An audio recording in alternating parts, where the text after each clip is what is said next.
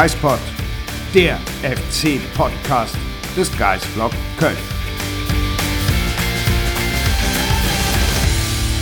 Hallo und herzlich willkommen zurück zum Geistpod nach zwei Wochen, drei Spielen, diversen Transfers.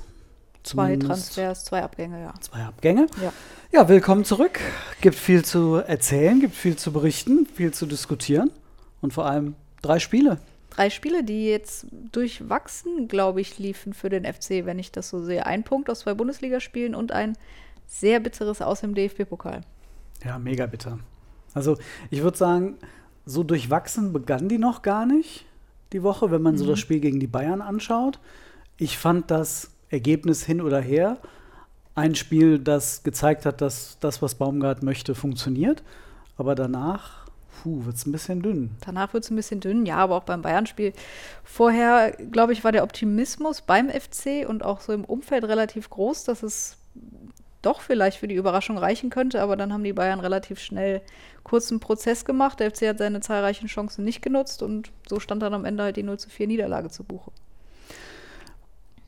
Hast du irgendwie das Gefühl, dass äh, der FC zu sehr auf das Bayern-Spiel gesetzt hat und zu wenig auf das HSV-Spiel? Du meinst, weil die zahlreichen Rotationen im Pokal stattgefunden haben und nicht im Bayern-Spiel? Ich weiß nicht, was du meinst. Ja, wie gesagt, ich gehöre zu der Fraktion, die nicht die Rotation für das Ausscheiden im Pokal verantwortlich macht. Aber ich gehe damit konform, dass man Spielern wie Anderson äh, auch gegen die Bayern hätte die Spielpraxis geben können. Und dann Modest von Anfang an gegen Im den Pokal, HSV. ja. Die Kopfballchance von Anderson oder die beiden Kopfballchancen hätte Toni vielleicht gemacht. Da war irgendwie eine andere, oder bei Toni ist eine andere Konsequenz, eine andere Ja. Wucht dahinter. Ne? Also beim ersten Kopfball, der war einfach nicht gut platziert, aber der zweite, ich glaube, das war zu Beginn der zweiten Halbzeit von Anderson, jetzt gegen den HSV in dem Spiel, das war ja eine Rückgabe. Nach Thielmanns Flanke, Ja. die ja richtig gut Also war. das habe ich nicht verstanden, was er da gemacht hat. Aber Ja, es ist irgendwie so dieses, dieses etwas zaghafte vor des Gegners Tor. Das ha- hatte ich das Gefühl, das war auch gegen die Bayern da. Also nicht so die letzte Überzeugung, diese Dinger reinmachen zu wollen. Oder Ja. nicht zu wollen, aber daran zu glauben, dass man sie reinmachen kann. ein bisschen Pech war ja auch dabei, dass Uta den Zentimeter im Abseits stand, sonst wäre es mit 2-1 in die Pause gegangen. Das wäre vielleicht nochmal was anderes gewesen. Und Hübers Kopfball gegen die Latte ist dann natürlich auch bitter, der drei Zentimeter tiefer und der ist drin. Aber gut, so war es gegen die Bayern und eine Niederlage, die jetzt niemandem wirklich wehgetan hat, auch nicht an der Überzeugung oder an irgendwas jetzt gerüttelt hätte, aber hat halt null Punkte gegeben.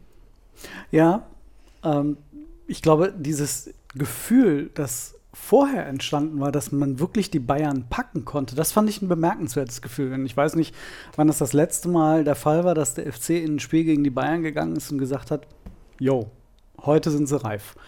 Also an das Gefühl kann ich mich lange nicht mehr erinnern, aber irgendwie so ein bisschen gekitzelt hat es vorher schon. Das stimmt, aber ich hatte, also beim FC finde ich, hat man immer so das Gefühl, wenn man sehr positiv in etwas reingeht, wird man eigentlich nur enttäuscht und dann klappt es meistens nicht. Also mir war das alles schon zu, zu euphorisch, zu positiv. Das ist so, ich glaube, lange müssen wir uns an dem Bayern-Spiel gar nicht aufhalten. Ich hatte ähm, bei dem Blick auf die Statistiken einmal echt ein bisschen gestaunt und das hat für mich zumindest gezeigt, wozu der FC in der Lage ist. Ich habe das dann auch mal mit der letzten Saison verglichen. Nehmen wir jetzt mal das Hinspiel. Das Rückspiel hat man 1 zu 5 verloren. Aber das Hinspiel in der letzten Saison unter Gisdol hat man 1 zu 2 verloren, was ja auf den ersten Blick ein bisschen knapp ist. Und dann schaut man irgendwie so mal drauf. 37% Ballbesitz, 370 gespielte Pässe zu 642 gespielte Pässe. Bei einer eigenen Passquote von 74%, während die Bayern 86%ige Passquote hatten. Jetzt vergleichen wir das nun mal so ein bisschen zu dem Spiel, das man jetzt 0 zu 4 zwar klar verloren hat, aber Ballbesitz 50-50 anstatt 37 zu 63. Das hat auch kaum jemand gegen die Bayern. Also Ich glaube, Leipzig hatte einmal noch einen Ticken besser. Ich glaube, das war das einzige Spiel, dass die Bayern tatsächlich auch weniger Ballbesitz hatten. Ansonsten 50-50. Nicht mal Dortmund hat das geschafft oder irgendeine andere Mannschaft. Äh, 50 Prozent Zweikämpfe, gut, das kann dann auch mal passieren. Ähm, aber ähm, nochmal zur Erinnerung: 370 gespielte Pässe zu, zu 642. Jetzt waren es 379 zu 380. oh, okay. Also die Bayern haben einen Pass mehr gespielt als der FC. bei einer schlechteren Passquote. Die Kölner hatten Oh, eine bessere Passquote als die Bayern, 80 zu 78 Prozent. Und da muss ich es ganz ehrlich sagen, also wer die Bayern auf 78 Ru- Prozent runterpresst, muss man ja sagen, in der Passquote, das fand ich bemerkenswert. Ich erinnere mich an ein Spiel, Bayern gegen FC hat da nicht Xabi Alonso irgendeinen Wahnsinnsrekord an Pässen aufgestellt. Das könnten auch 300 gewesen sein oder so. Ja, Ich glaube, ich habe irgendwie in Erinnerung, das war sein erstes Spiel überhaupt für, für die Bayern nach seinem Wechsel. irgendeinen Bundesliga-Rekord direkt aufgestellt. Wahrscheinlich Ja, über schön. 200 Pässe X, also Wahnsinn. Ja, aber ich finde das so beachtlich. Es stand ja relativ schnell eigentlich 0 zu 2. Wann war das? Mitte 20. Minute, als es 0 zu 2 stand. In anderen Spielen hätte sich der FC dann komplett um den Strafraum versammelt und gesagt, okay, bloß nicht die Hütte vollkriegen. Und du hätte wahrscheinlich trotzdem 4 zu 0 verloren. Und so hat das Spiel trotzdem beim Anschauen Spaß gemacht und man hatte die ganze Zeit das Gefühl, ja, der FC, der könnte hier auch mal ein, zwei Tore noch schießen. Und das macht einfach so viel mehr Laune zu gucken als noch letzte Saison. Da ist selbst ein 0 zu 4 gegen die Bayern jetzt echt kein tragisches Ereignis, bei dem man sich denkt, boah, wann ist das Spiel endlich zu Ende? Ja. Ja, und dann kam der HSV. Dann kam der Dienstag, an dem wir erstmal zwei Abgänge hatten beim FC. Oh, Ja, sorry. Noah Katterbach Genau. und Jorge Mire, wieder zwei Abwehrspieler weg. Das waren dann die Abwehrspieler 4 und 5 oder 3 und 4? In diesem Winter mit Zichos und Sestic 3 und 4. Okay, ja, und Voloda, der war ja aber eh schon weg. Ja. Und insgesamt waren es dann in der gesamten Saison 10 Abwehrspieler, die der FC davon geschickt hat. Also Mhm. wenn man jetzt so Iso Jakobs beispielsweise, ja. Jan Bissek, den man auch noch dazu zählen muss, sogar Kerosch. Mhm. Ja, Hatten wir schon. genau. Aber der FC hat aufgeräumt hinten. Das stimmt, aber führt auch dazu, dass dann seit dem HSV-Spiel nur noch zwei etatmäßige Innenverteidiger zur Verfügung stehen. Stand jetzt, mal schauen, was noch passiert. Irgendwas wird hoffentlich passieren. Ja, und dann äh, kam das Spiel, 18.30 Genau, also noch so irgendwie zu den Innenverteidigern. Diese Woche wird ja was passieren. Spannend zu sehen, Donnerstag gibt es das Testspiel gegen Schalke. Mhm. Ob der vielleicht irgendwie noch so rechtzeitig kommt, dass man den einsetzen kann, wird, glaube ich, knapp. Aber es wäre nicht ganz unwichtig, wenn man den zumindest mal irgendwie in der Halbzeit schon mal Klar, reinschmeißen kann. also wenn der fit ist und er sollte ja fit sein, wenn der FC ihn jetzt verpflichtet und direkt braucht, dann, selbst wenn der am Mittwochmorgen kommt, kann er doch Donnerstag eine Halbzeit spielen. Da wüsste ich nicht, was dagegen spräche. Werden wir genau drauf schauen, wenn wir dann vor Ort sind. Ähm, vor Ort ist das Stichwort. Du warst gegen den HSV vor Ort. Richtig? Hast dich sehr geärgert? Ja, schon ein kleines bisschen. Es ist natürlich, also sowas Bitteres gibt es ja gar nicht, als so auszuscheiden. Ich, ich erinnere mich so ein bisschen an meine Reaktion an meinem letzten Elfmeter. Ich dachte, oh nein, er rutscht weg. Oh Gott sei Dank, der Ball ist trotzdem drin. Und dann, was ist hier? Warum macht der Schiedsrichter diese Bewegung? Was ist denn los? Und ja, und dann war es natürlich extrem bitter. Aber ich muss sagen, für mich war der Elfmeter in der 120. Minute streitbar. Ich hätte ihn wahrscheinlich nicht gegeben. Und ich finde, der HSV hat verdient gewonnen. Ich glaube, letzteres muss man irgendwie anerkennen. Ne? Ja, Also sie haben das super gemacht. das war dieses Aufeinandertreffen der beiden Mannschaften in der ersten Liga. Der FC presst am höchsten von allen Mannschaften und der HSV in der zweiten Liga presst am höchsten. Und damit ist der FC nur bedingt klargekommen. Also mit dieser brutalen Attacke ähm, des HSV. Ich hatte das Gefühl, wir hatten Probleme. Ja, gerade die Anfangsviertelstunde fand ich, hat der FC sehr geschwommen, ist der FC sehr geschwommen, so sagt man. Ähm, weil Hamburg wirklich extrem früh gepresst hat, so wie man es eigentlich vom FC kennt. Und dann wurde es so ein bisschen besser. Dann hatte der FC auch die Riesenchancen durch Anderson, die wir eben angesprochen haben, und auch durch Marc Uth, was er sich da gedacht hat. Das kann er wohl auch nur selber beantworten. Dazu wirklich einfach die Entschlossenheit gefehlt. Der letzte Wille und ich kann mir nicht erklären, woran das liegt oder gelegen hat. Es war, ich weiß nicht, hast, kannst du dir vielleicht irgendwie so einen Reim darauf machen, dass die vorher gegen die Bayern, ja, die haben 0-4 verloren, aber ein gutes Spiel gemacht und dann so die Fallhöhe von Bayern zum HSV irgendwie dazu geführt hat, dass man eben diese paar Prozent weniger gegeben hat?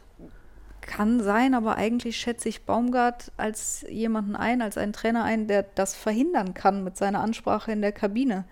Also auch wie Baumgart sich wieder vor diesem Pokalspiel geäußert hat, der will unbedingt nach Berlin. Und das wird er seiner Mannschaft auch gesagt haben. Und ich glaube, auch die Spieler haben verstanden, dass sie da eine riesige Chance hatten. Also es war schon sehr bedauerlich irgendwie, wie wir nach dem Spiel in der Mixzone standen und hinter uns, so, so wie hier oben der Fernseher hängt, hing halt auch einer. Und St. Pauli führte halt 2 zu 0 gegen Dortmund und die Spieler wurden halt gefragt, ja, wenn ihr das Spiel jetzt seht, das ist doch super bitter für euch. Und ja, schon. Ja, schon. Aber Schade. selber Hm. schuld. Nur mal so zur Erinnerung. KSC, Bochum, Pauli, Hannover, Union, Freiburg, Leipzig. Neben dem HSV sind das die Viertelfinalisten. Ja. Der letzte, der den Pokal gewonnen hat, ist Hannover 96. Das müsste 92 gewesen sein. Wahnsinn. Das ist was für eine große Chance und nicht nur ins Finale zu kommen, sondern dieses Ding zu gewinnen. ja, jede, jede dieser Mannschaften ist schlagbar für den FC. Ja. Oder wäre schlagbar gewesen. Selbst Leipzig in dieser Saison. Ja. Ich, weiß noch nicht, was ich mir jetzt wünsche. Also eigentlich will ich nicht darüber nachdenken, weil Pokal ist für mich jetzt so ein bisschen uninteressant geworden, komischerweise. Aber jetzt würde ich es, glaube ich, Union Berlin gönnen. Wie cool wäre das, wenn die im Olympiastadion den DFB-Pokal gewinnen würden. Das fände ich schön. Im Finale gegen Freiburg. Denn irgendwie, ich würde es dem Streich auch gönnen. Ich fände es ein schönes Finale. Freiburg-Union, das hätte irgendwie was. St. Pauli fände ich auch ganz Oder schön. Pauli. Pauli wäre auch schön. Ja. Gut. Der FC wird es aber nicht. Mhm, leider nicht. Naja, das Spiel hat so auf, auf ganz vielen Ebenen irgendwie so seine Konsequenzen gehabt. Also klar, so wird das Finanzielle mit den ganzen Folgen, das ist halt super bitter für einen Club, der Ja. sich kaum noch irgendwie das Druckerpapier leisten kann. Das tut schon weh. Ähm, Eine Million. Und potenziell ja sogar noch mehr, wenn man da irgendwie hätte weiterkommen können. Aber ähm, sportlich, was habt ihr so irgendwie für dich, Baumgart, aber auch so die Spieler danach für einen Eindruck gemacht? Also nicht nur diese verpasste Chance, sondern dass das potenziell vielleicht für die Liga irgendwie Auswirkungen hätte haben können? oder Also, ja, die können? Frage wurde auch gestellt, aber das haben eigentlich alle verneint und das glaube ich eigentlich selber nicht. Ich finde, die Mannschaft wirkt so gefestigt, dass die das jetzt nicht aus der Bahn wirft. Oder es ist ja nicht verwunderlich, aber überwiegend stand natürlich dieser nicht verschossene, aber nicht gegebene Elfmeter dann von Florian Kainz im ähm, Fokus. Das hatte so ja auch noch niemand erlebt gehabt. Ich glaube, keiner der, ja, wie viele Leute werden da insgesamt im Stadion gewesen sein? 900 oder 1000 mit allen Mitarbeitern und Journalisten. Das hat, glaube ich, noch niemals jemand erlebt gehabt. Ganz skurril, aber langfristig, glaube ich, wird das Spiel jetzt keine, keine Konsequenzen für die Liga haben, keine Auswirkungen für die Liga. Was mich so ein bisschen verwundert hat, ich habe die Aussage von Baumgart nur gelesen. Ich glaube, die war von der PK vor dem Bochum-Spiel. Das kannst du vielleicht besser beantworten, dass er irgendwie gesagt hat, ja, die Spieler nehmen das wahr, aber denen ist das nicht so wichtig irgendwie. Oder die können das schnell abhaken, sowas. Ja, da ging es dann um dieses, wie er es genannt hat, das Drumherum. Mhm. Ähm, und ich glaube, oder nicht glaube, aber es war relativ deutlich, dass er damit auch die Kritik an der Mannschaft gemeint hat und auch an äh, dem Trainer selbst Ja. für die Rotation.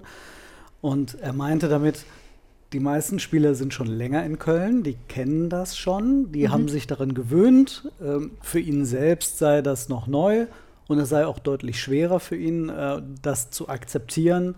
Und ähm, daran müsste er sich eben noch gewöhnen. Da war er das erste Mal, ich will nicht sagen dünnhäutig, aber so ein bisschen das erste Mal angefasst von der Kritik. Äh, Es war ja auch das erste Mal so richtig, nicht richtig, aber doch zumindest das erste Mal spürbare Kritik.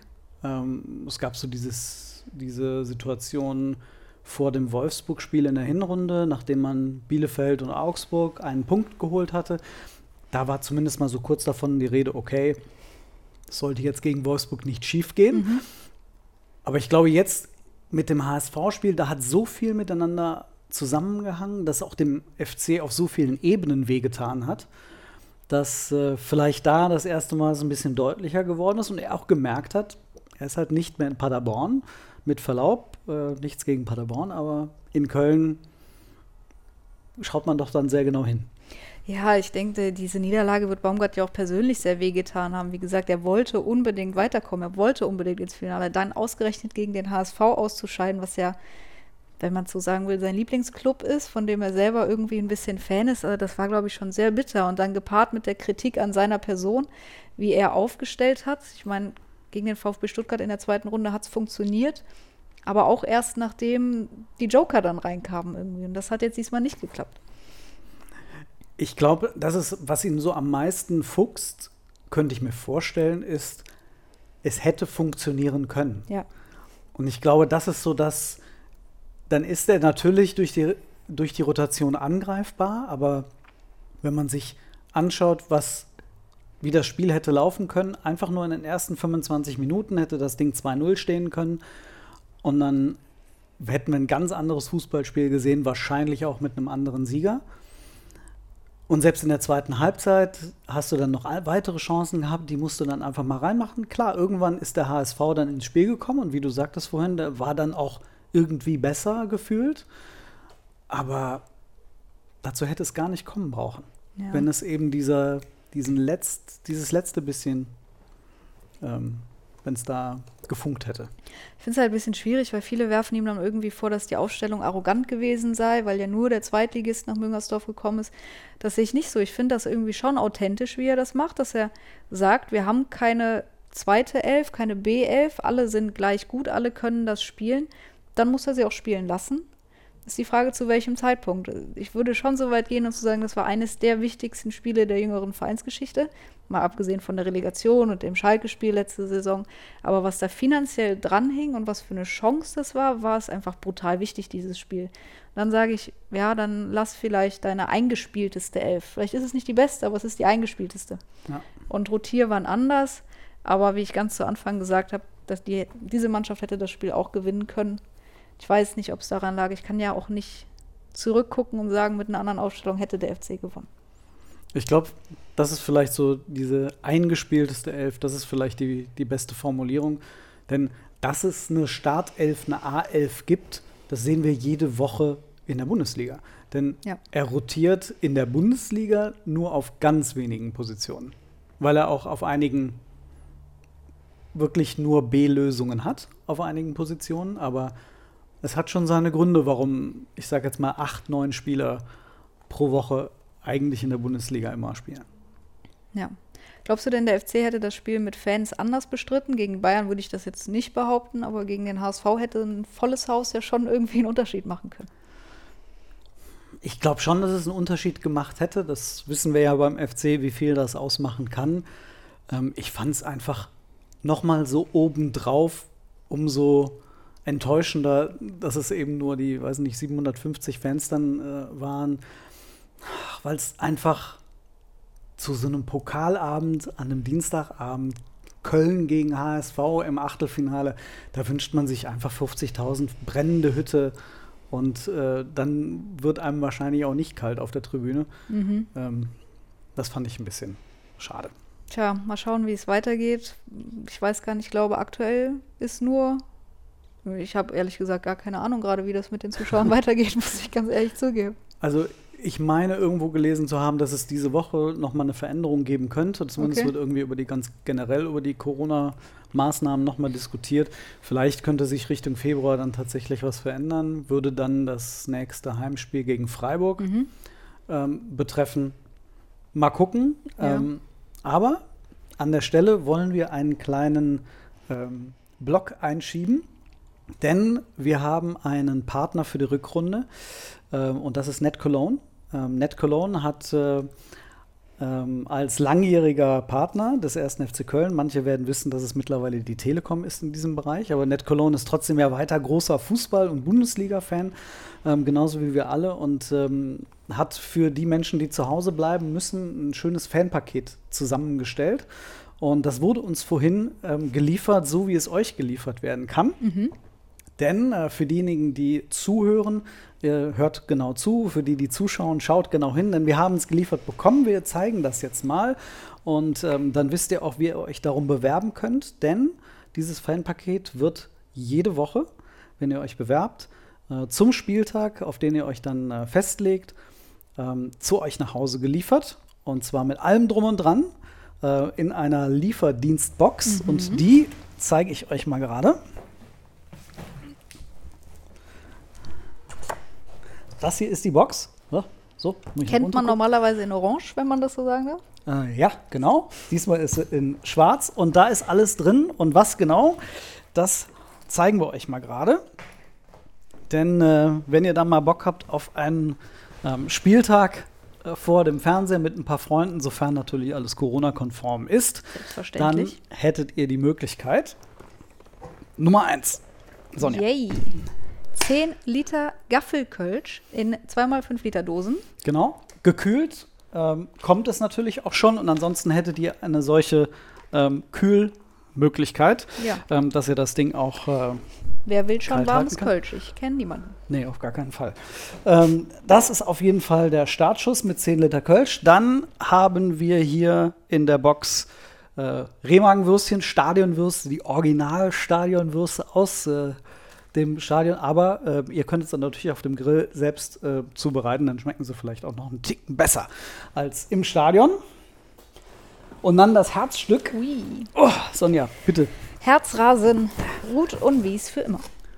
Herzrasen von Net Cologne. Und hier seht ihr auch schon, zumindest die, die zuschauen, ähm, die URL, wo ihr euch bewerben könnt. Das ist netcologne.de slash Fanpaket. Und da kriegt ihr eine solche Box. Ihr könnt euch übrigens für jeden Spieltag bewerben, nicht nur einmal. Genau. Also jede Woche aufs Neue. Und dann machen wir das gute Ding mal auf. Natürlich, wenn ihr dann die Würstchen grillt, braucht ihr auch einen entsprechenden Net Cologne Grillhandschuh, der sehr viel Hitze ab kann, habe ich gelesen. Also 250 Grad Ja. oder sowas. Für das Kölsch habt ihr entsprechende Bierdeckel, selbstverständlich. Achso, wir waren beim Grillen eigentlich, ne? Bitte. Ja. Haben wir hier noch eine Barbecue-Grillzange und ich finde die ziemlich cool, muss ich sagen, weil ihr könnt nicht nur die Würstchen damit wenden, sondern die hat auch einen Flaschenöffner. Braucht man jetzt natürlich nicht, wenn man die Dose hat, aber der eine oder andere hat bestimmt auch einen Kastenkölsch zu Hause und einen Grillrostanheber. Ja, Das ist immer die Schweinerei, bei der ich mir mir meine, meine Finger dreckig mache. Dann natürlich, apropos Schweinerei, äh, Servietten sind dabei. Äh, natürlich mit Herzrasen. Das hat dir besonders gut gefallen. Das hat ne? mir auch gut gefallen. Das ist ein, ich sage, ich weiß nicht, wie man es nennt, Shop Tool Arounder, Allrounder, so ein Einkaufswagenlöser für den Schlüsselbund mit acht Funktionen. Kann nämlich auch Flaschen öffnen und dann gibt es hier noch eine Schlüsselringöse, einen Nagelzieher, einen Schlitzschraubendreher. Also Alles dabei. das kommt auf jeden Traum. Fall an meinen Schlüssel. Ich finde das super cool. Aber wenn du das nicht brauchst, musst du ja zumindest diese 10 Liter irgendwie trinken. und dann sind natürlich äh, zwölf Kölschstangen mit dabei. Von Gaffel, klar. Echt schön. mit Schal und allem drum und dran. Die gehören dazu. Und dann ist der Stadionnachmittag bei euch zu Hause perfekt. Also bewerbt euch jetzt für das NetCologne Fanpaket bei, Achtung, netcologne.de slash Fanpaket. Zwei Tage vor dem Spieltag wird dann der Gewinner ausgelost und eine Stunde vor Anpfiff ist Net Cologne dann bei euch. Genau.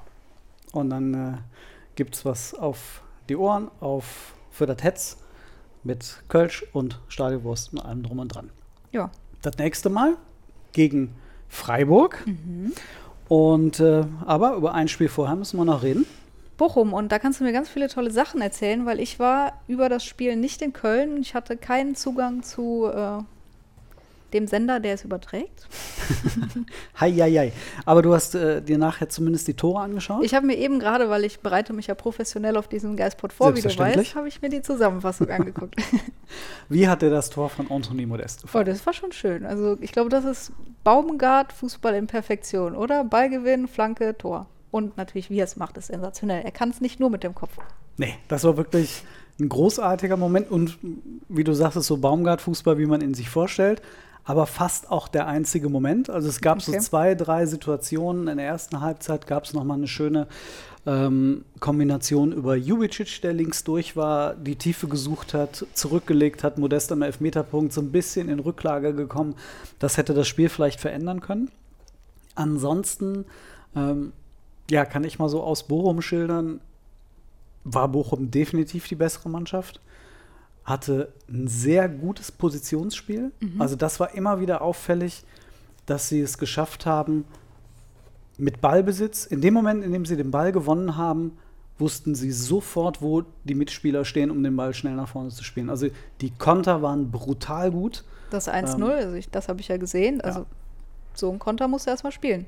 Und von der Sorte hat es vorher schon zwei Okay. gegeben. Ähm, Also es war im Grunde die dritte Situation, die so entstanden ist. Schneller Ballgewille hinten. Dann haben sie zwei Stationen gebraucht, weil sie wissen, wo dann entsprechend die Leute stehen. Und ähm, naja gut, Gerrit Holtmann hat einfach Jonas Hector irgendwie, glaube ich, zehn Meter abgenommen, zwölf Meter abgenommen. Auf, das war das war beeindruckend, der Sprint mit irgendwie 34,5 km/h. Ist der Jonas halt nicht so schnell. Herr Holtmann ist einer der schnellsten Bundesligaspieler, glaube ich, überhaupt. Mhm. Also, ja. Ja, das war auf jeden Fall so, ne, so ein Spiel, bei dem ich das Gefühl hatte, da hat viel nicht funktioniert, obwohl der FC alles gegeben hat. Also die Mhm. sind fünfeinhalb Kilometer mehr gelaufen. Äh, das muss man auch erstmal schaffen. Das ist ein halber Spieler. Ähm, Ja. Und äh, das war aber auch nötig, weil Bochum eben so gut stand, so gut den FC auch am Laufen gehalten hat und äh, mehr Ballbesitz hatte. So eigentlich das, was der FC nicht mag. Und zumindest nicht unter Baumgart. Ja, aber also mich wundert das nicht, wie das 1 zu 0 für Bochum gefallen ist, weil das aus diesen offensiven Einwürfen irgendwann mal ein Gegentor resultiert, war für mich so klar. es gab schon so viele gefährliche Kontersituationen für den Gegner nach diesen offensiven Einwürfen. Ich finde die so risikoreich. Ich glaube, ich weiß nicht, ob das jetzt in dem Fall auch war, aber oft gehen beide Innenverteidiger mit in den Strafraum und ganz oft sind da schon wirklich unangenehme Situationen entstanden. Ja, diesmal, es war einer, der nach vorne gegangen ist, das war Hübers. Ähm, Kilian hatte dann das erste Laufduell gegen Lokadia an der Mittellinie, das hat er nicht gewinnen können und dann kam eben der Pass auf, äh, auf Holtmann. Die Absicherung ist halt minimal. Also da stehen sie dann halt eins gegen eins und wenn sie das nicht gewinnen, sieht es halt echt dünn Mhm. aus. Ja gut, einmal ist ein Tor gefallen, ne? gegen Leverkusen war das, meine ich, wo dann Andersson noch auf Modest verlängert hat. Bei so Ja. einem weiten Offensiveinwurf, aber seither fand ich die dann immer eher gefährlich für den Gegner. Ja, ich, ich finde das irgendwie spannend. Das war irgendwann im Sommer, erinnere ich mich, habe ich mal dann auch eine Geschichte dazu gemacht, dass es halt sichtbar war, dass der FC auch Einwürfe trainiert. Ähm, das kann ich mich nicht daran erinnern, dass das so unter, unter Gisdol oder Bayer Lorzer irgendwann mal irgendwie äh, oder Anfang mal gewesen ist. Ähm, das heißt auch wirklich ganz gezielt offensive auch Einwürfe, im Grunde ein bisschen wie Ecken ähm, trainiert. Und ähm, naja, wir haben auch bei Ecken schon gesehen, was passieren kann. Wenn, Trainieren Sie denn auch defensive Einwürfe, also des Gegners in der gegnerischen Hälfte? Ich frage für einen Freund. ja, ich weiß nicht, habe ich. Äh, ist ja im Grunde doch, wenn man einen offensiven Einwurf trainiert, trainiert man dadurch doch auch direkt einen defensiven, oder nicht? Die andere Mannschaft, ja, das stimmt. Naja, auf jeden Fall, das war schon ein bisschen kurios, dass, das, äh, dass beide Gegentore jeweils nach Einwürfen fallen. Das eine war der eigene, das andere war der ein absurdes Gegentor. Äh, als du das jetzt vorhin gesehen hast, wo der Ball da zweimal durch, die, durch den Strafraum titscht, das ist schon seltsam. Ja, Ja. mehr möchte ich dazu auch nicht sagen. Okay. ja, wir haben uns ähm, auf der Tribüne dann doch gewundert, um es mal so auszudrücken. Aber gut, Baumgart sagte auch, äh, Tore fallen, wenn die eine Mannschaft Fehler macht und die andere sie ausnutzt. Das Dafür war das 1-1 von Hübers war ja, also da werden sich die Bochumer, glaube ich, auch geärgert haben. ja, es war tatsächlich irgendwie ein Spiel, bei dem die Tore durch die Fehler gefallen sind. Also das kann man dann schon sagen. Aber für mich persönlich nach dem Spiel war de, der Punktgewinn zumindest wichtig. Also klar, es ist ärgerlich, wenn du nach 70 Minuten führst, willst du das Ding auch irgendwie noch über die Zeit bringen. Aber wenn man so auf die Tabelle schaut, der hatte schon Bedeutung. Platz gut gemacht, oder? Ja, von 9 auf 8. Mhm. Und Anschluss an die vorderen Plätze sind ja nach wie vor, der ist da. Und nach unten hin auch was gut gemacht. Ja, es, also Außer auf zumindest Bielefeld, aber sonst. Die Ergebnisse waren zumindest so, dass man sich nicht äh, grämen musste. Also 29 Punkte nach, was haben wir jetzt? 20. 20 Spieltage. Wann hatte der FC letzte Saison 29 Punkte nach? Also er hatte 33 am Ende. Echt 33 nur? Ich, ich habe immer mit 34 gerechnet. Waren es 34? Und drei am letzten. Ist egal. Aber ist schön. Ja, also der Punkteschnitt führt zu roundabout 49, 50 Punkten. 49 wissen wir alle, was 2017 passiert ist. Das wird dieses Jahr definitiv nicht reichen für Europa, aber alleine, dass der FC auch nach so einer Woche dort steht, bei dem man das Gefühl hat, boah, die war hart, ist doch zumindest irgendwie mit Blick jetzt auf die nächsten Wochen ähm, ein beruhigendes Polster. Ja, gut, jetzt ist, finde ich, aber die nächsten drei Spiele, Freiburg, Fra Leipzig, Frankfurt, so rum. da weißt du danach auch, ob du noch mal so eine Rückrunde spielen kannst oder nicht. Also drei Punkte in, in der Hinrunde aus den drei Spielen geholt, drei, dreimal 1-1. Bin ich mal gespannt, wäre ich jetzt auch nicht unzufrieden mit. Wenn man dann jetzt noch Fürth als das nächste Vierte, Spiel ja. dann einbezieht, das war dann wieder der Sieg. Ich glaube, danach kam Hoffenheim, ne? Ja. Aber das heißt, man hat vier Punkte, aus der Hinrunde hat man sechs geholt. Ich meine, das wäre wirklich eine gute Ausbeute jetzt für die Rückrunde. Dann würde man mit 35 Punkten nach 24 Spieltagen stehen.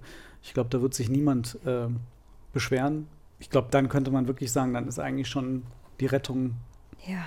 ähm, eingefahren. Also ich glaube, Bremen hatte letzte Saison auch mal irgendwann relativ früh in der Saison 28 Punkte und wir wissen, wo Bremen jetzt spielt, aber ich mache mir da irgendwie gar keine Sorgen, was den Klassenerhalt betrifft. Aber reden wir in drei Spieltagen vielleicht nochmal drüber. Ja. Dann wissen wir mehr. Ja, irgendwie, also äh, es ist ja zum, zumindest mal schön, dass man auf die Tabelle schauen kann und sagen kann, okay, es ist definitiv mehr eine Chance als ein Risiko äh, aktuell in dieser Situation. Und ähm, deswegen fand irgendwie fand ich es auch deswegen so wichtig, dass Modest gegen Bochum getroffen hat. Nach so einer Woche geht er trotzdem raus und sagt, hey, ich habe ein gutes Spiel gemacht, ich habe getroffen, ich kann das. Nächste Mhm. Woche, also übernächste Woche gegen Freiburg ähm, geht es dann weiter.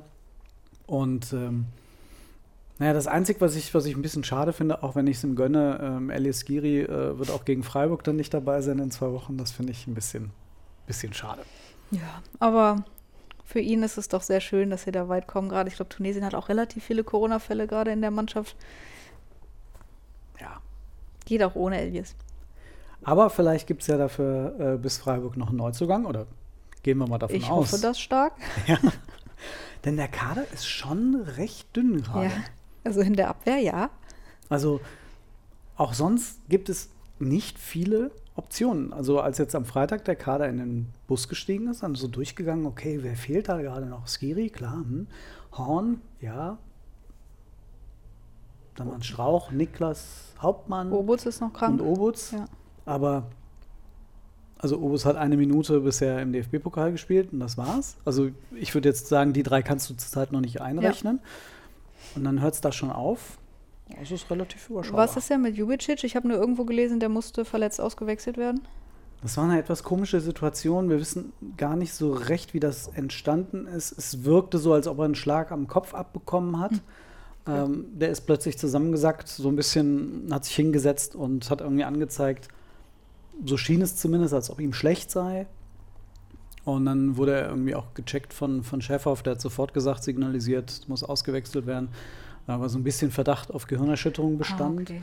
Ähm, aber ähm, da Hm, haben wir ja. nichts gehört, was in irgendeiner Form besorgniserregend sei. Nichts, was einem Einsatz gegen Freiburg im Wege stehen sollte. So oder? ist es. Sehr gut. Genau. schön. Ja, und dann werden wir uns auch tatsächlich Freiburg, ist das Stichwort, erst nach Freiburg wieder mit dem nächsten Ja. Podcast melden. Ähm, dann wissen wir alles über die Transfers. Hm. Und deswegen Da bin ich gar nicht dabei. wollte ich gerade sagen. Stimmt. Bist Tut du gar nicht dabei? Bin Bist ich nicht raus? dabei. Ja, wir werden mit Mats Beckmann sprechen, unserem Datenanalysten von Create Football. Da freuen wir uns schon mal drauf. Das wird eine äh, große Transferanalyse.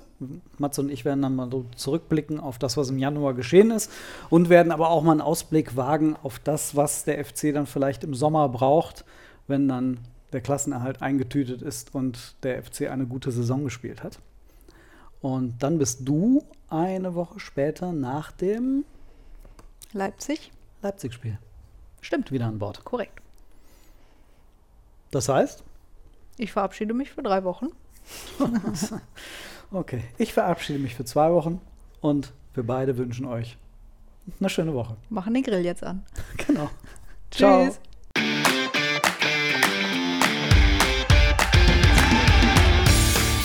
Geispod, der FC-Podcast des Geisblog Köln.